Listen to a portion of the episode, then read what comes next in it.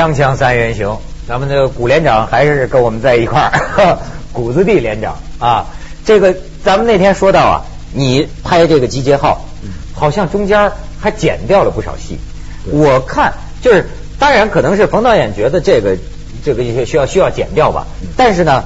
我就觉得你当时压那个地雷，嗯，你把把把那个团长踩到那种步兵地雷，然后他拿个匕首穿过靴子压着，到后来再出现呢，这眼睛已经给炸瞎了。很多人在问我这个问题，就说你是怎么跑了的？嗯啊，其实那个后面我们拍了一场戏，摁到最后的时候呢，赵二斗那边已经发动了炮击，炮击过后。成千上万的志愿军从山上漫山遍野的披着白斗篷啊，没有任何口号，没有声音，就是脚步和踩那个雪的声音，风声，那挺壮观的。就从这个谷子地的这身边，突突突突突突突过，没有人，根本很没有人看见他，因为要去冲那个山头。然后这时候有一个小战士跑到他跟前，拿枪指着谷子地脑袋说：“举起手来。”然后再一看，是一李承晚的人，从德楼。对，因为他们是化妆穿上了那个李承晚的军装。从德楼呢，可能就是这个韩国化的举起手来。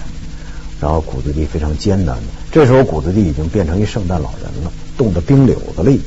你知道人被冻得快死的时候呢，他是笑的，笑容是一种面带微笑的。是吗？从哪儿听说的？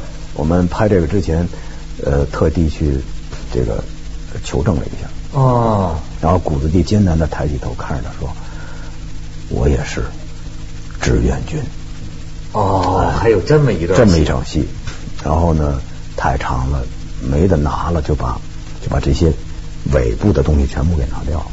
对对对，虽然虽然删掉也也可以，但是其实要留着的话，有一个效果就是说，因为这个谷子地老是被人家误解他的敌我身份，对。这里再强化一下，我觉得其实也也不错，也挺有意思。它里边那个情节就是说，他从那边跑出来，老是被人家追问嘛。我做了那么多牺牲，你们还老是怀疑我的忠诚。对，这个是戏里边的一条主线，你知道吗？我我我我现在倒是对他这个人有点兴趣。你说他是老龙套，这个这个，而且我们哎，我们实习生还做了个准备，你可能你看看以往历次电影里其实有他，但是你你你可能就没注意到，你看看。啊！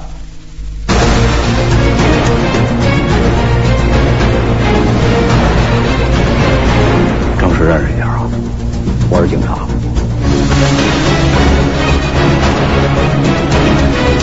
叫你的人到六号车厢去一趟，协助我的人控制下那儿的局面。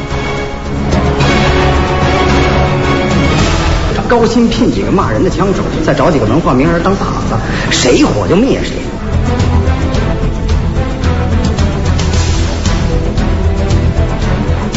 哦，你演了那么多戏了，没错。这这个放的这几个都是冯导演的电影，就是一基本上原来一直出现在阴影中，我看是。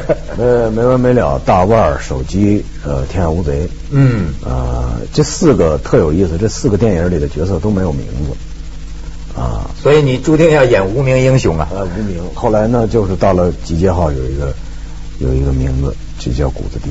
嗯，而且你说这东西啊。都是有缘分的。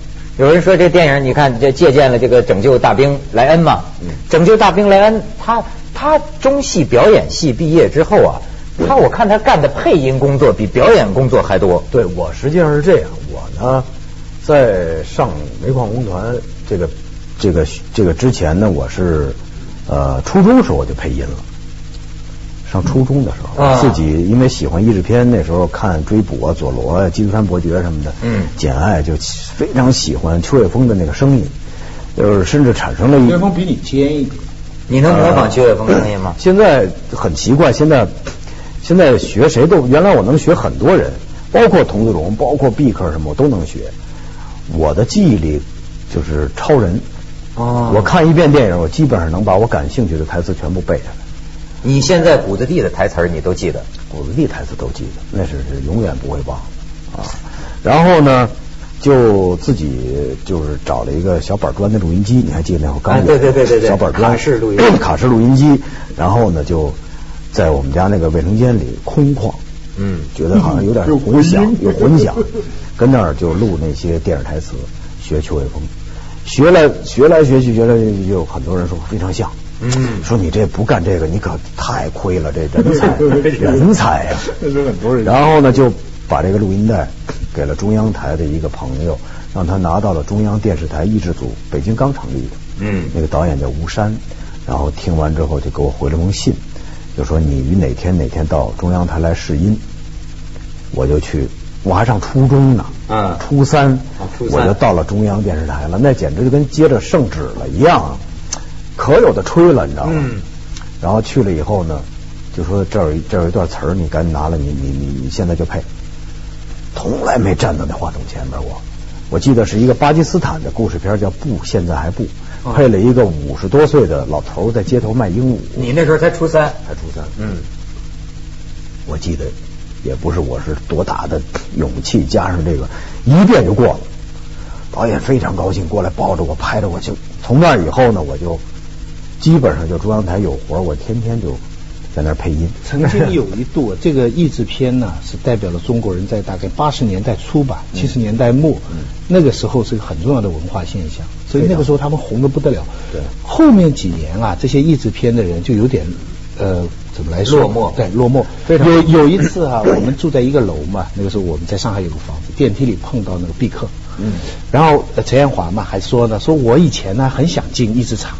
然后毕克就在那里呃苦笑一下说：“现在不想了吧？因为那时候我们去了香港了嘛。”嗯他就觉得你们去了香港，那时候就好像不羡慕我们了，就这样。嗯嗯其实，在我们心目当中，毕克这样的就一直是我们一代记忆啊。嗯虽然现在我不喜欢听译制片了，说实在话，我觉得他们说难听一点，就是把那个好的外国片子给毁了。毁了但是那一代的我们的记忆啊，这些人啊，我真是永远感谢他们，他们真是非常出色的。你说他是配音，或者说你说他把原版给给给毁了，但是实际上呢，他他又特别特殊，他又创造了一个新的一种美感。你知道那天我看陈丹青有本书里还讲这个讲秋月风的声音，嗯。我觉得他讲的挺有意思。他说你要知道秋月风的声音有种什么感觉呢？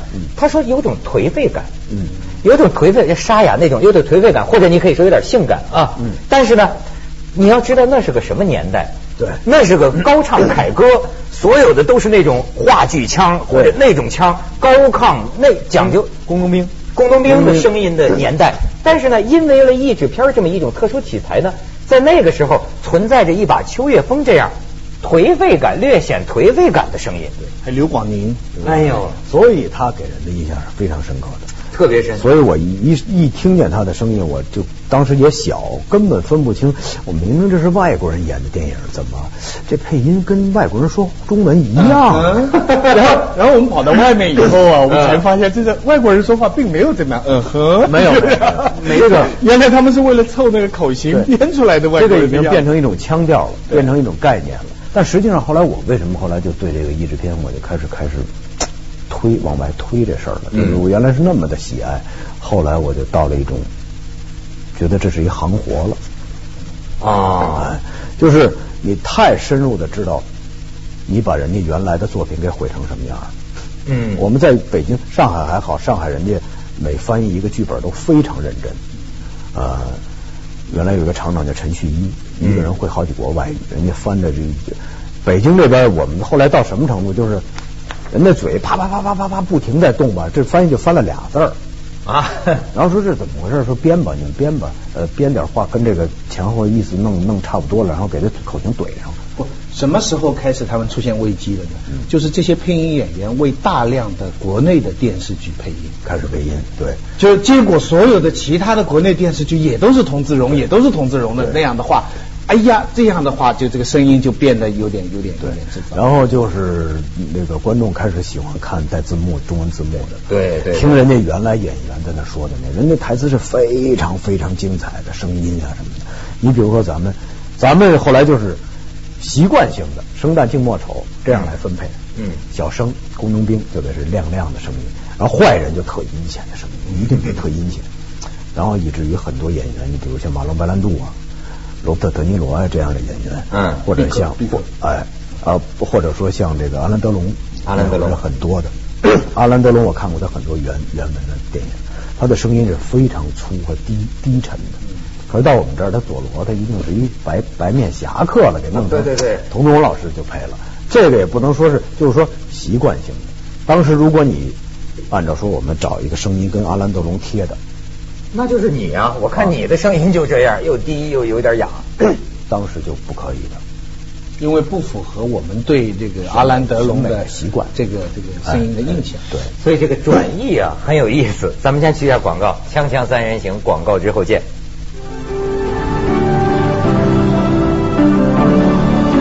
他这个配音经历啊，就让我想俩问题。一个问题呢，什么时候这玩意儿不行？其实有一个关系，当年的这个人弄这么一个译制片是千锤百炼的，对，认认真真的干这活儿。什么时候你不认真干这活了？你说大量电视剧嘁里咔嚓，我跟你，你也就等于把这糟践了，对吧？还还有一个原因是原文的能力，现在很多人听英文的能力啊，或者需求啊也在提高，这也是一个关系。嗯、关系很重要。你比如说，你光会英文不行，你中文水平还得很高。嗯，你还得有一定的文学水平。当然了，你比如说《尼罗河惨案》里边有一句经典的台词，当年毕克配的，说是像美国人常说的“悠着点儿”。嗯，原文是 take easy，英文 take easy。但是你要是直译过来，变成一个就是很没悠着点就翻得很好啊，非常它传神，特别生动啊，就是符合中国人悠着点，又符合那个 polo，而且大家印象很深，大家印象很深刻。哎，真是。但是，嗯，所以我们一直感谢傅雷呀。虽然后来很多人找出来说傅雷翻巴尔扎克有很多是改的非常厉害，但这个翻译界一直有争论嘛，信达雅嘛。嗯，他就是到后来就是这个雅的功夫做的很多，对，所以虽然后来现在很多人能够读原文了，但是还是感谢傅雷的翻译的功劳。对，而且这个翻译啊，它决定一个美感。你不要小看，从某种程度上，你比如说中央台、中央电视台，包括这个配音，我觉得呢，在很长时间内决定了我两种说话的方式，因为你根本不知道在公开场合还有别的说话方式，比如说中央台的播音员。那么你从小是听他长大的，你知道吗？这样的话，你在打打开国门之前呢，你一直以为在这种场合一定要这样说话，甭管你什么声音，要这样说话。配音演员他教给我什么呢？在我见着外国人之前，外国人就你让我上台主持节目啊，Ladies and gentlemen，女士们、先生们，我就觉得就得这么说，才外国。其实外国人那嗓子跟狼似的，他哪是这样啊？是吧？很少有这样的声音，特亮的那种。真是。但是我们呢，就训练那个，就他。四平八稳，就是你看，就是当年考中戏的，我们在这考试的时候，就特我就特自卑。怎么？因为那一楼道的人吧，都是那种受过歌剧训练的感觉。嗯嗯嗯嗯。哎，这一啊 一声，哎，啪打到那边说，你看我这声音没我当时呢，就我记得评语上就写着声音像坏人，声音嘶哑低沉。声带坏了，你像你要骨子地连长老说哦哦哦，那不行啊，那完蛋，这片子怎么拍呀？对不对？就你这他受过这种训练的人呐，这个这个穿透力啊，原来我们在电台一个星海音乐学院声乐系出来的，隔一百米的那么远的距离，文涛电话，对 电话，好家伙，声震寰宇，全听，他是这样一种。但往往这样吧，他不不可能，我觉得现在播音员都很少这么的。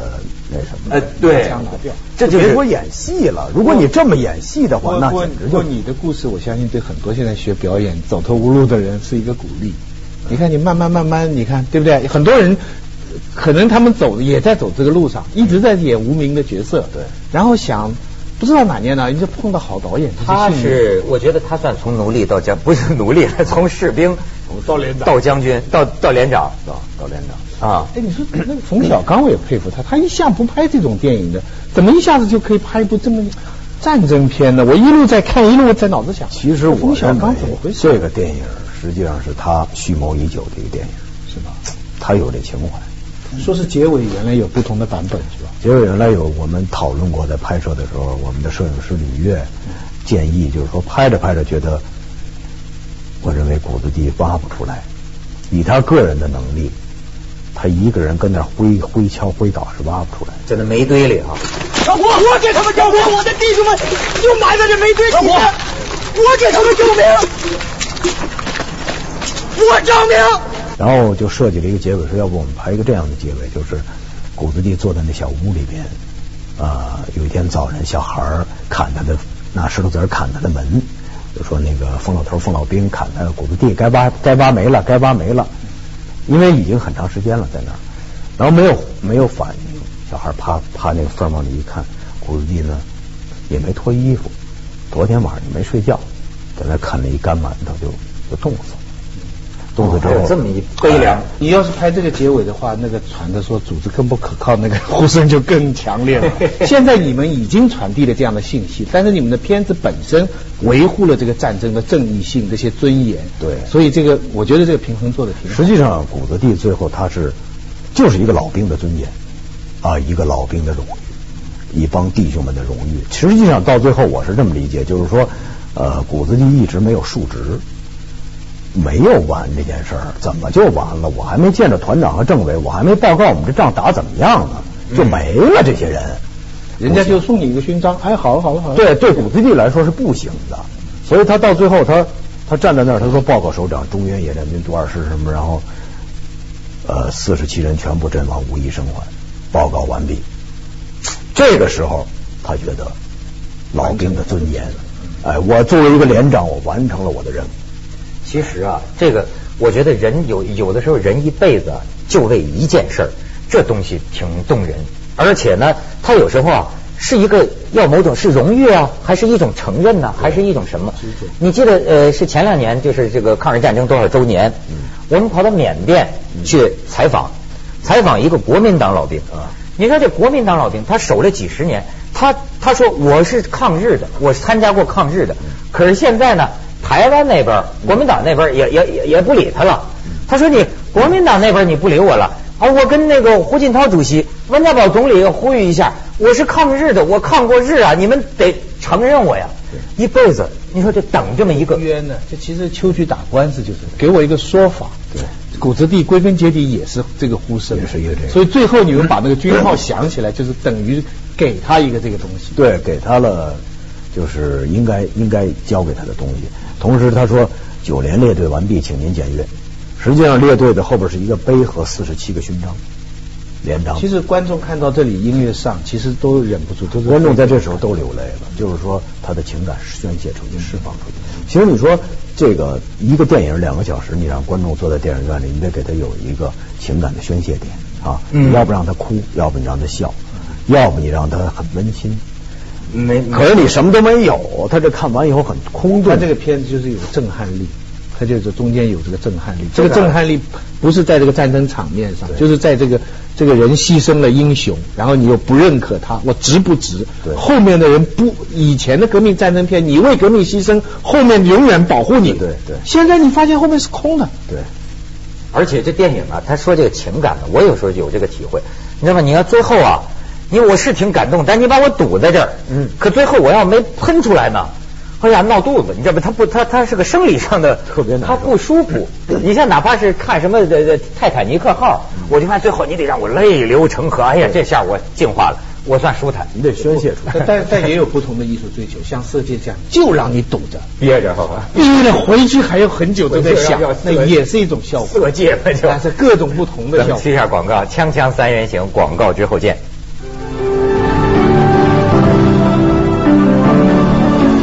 这个无名者呀，我觉得是一个就是嗯值得特别深入想的一件事儿。对，你说就是说，现在在地下还埋着多少无名者？对，你像我还我记得讲过一个，就当年在抗日战争当中，你知道在长大概在长江三峡那边发生过一个那个阻击战，就跟日军，日军就要上重庆嘛，上溯长江上重庆。当时后来咱们就是政治方面，咱说那是个反动将军叫胡琏，但实际在抗日战争的时候，他受命率军抵抗那个日本鬼子，你知道那就是拼死抵抗，最后到什么程度啊？打仗没有声音了，这周围老百姓说没声音了，为什么没声音？拼刺刀啊，全是拼刺刀。然后呢，一万多这个当年的国民党军死在那儿，埋在那个底下。当年搭了一个那个大坟，后来有做那个田野考察的人一去，发现那是一小学校。小学校呢，那个坟那个碑啊，也都被推倒了，弄在一边，小孩们蹦在上面就玩儿。而且老师说，经常能弄出个死人骨头，经常弄出很多死人骨头，那是个万人的上万人的坟呢。你想，你就觉得中国这个这个战乱拼争的这个这个历史啊，现在这地上都有多都没名字啊，都但是对这些人，你说死的值不值？有时候确实是让人想。其实这个这种情况，我不知道徐徐老师你就是在美国，比如说在诺曼底，在二战时期哈，盟军什么的，他也都死伤那么多人，他是不是都运回美国去？没有，很多人都买很多在当地埋在那儿。所以他们都树的，当然了，就是活人给他的一定的尊严，给他待遇，但是总是不全的。所以越战这种就很惨了。对很多人在越战打了，失去青春，伤了手臂，回美国不会后来就捣乱去了吗？你那个斯泰龙就是吧？对对对对就是你一个社会给他的赔偿是赔不够的。我在战场上付出了这些东西是赔不够的，所以这种对战争的否定、怀疑的，其实在各个国家电影里都有。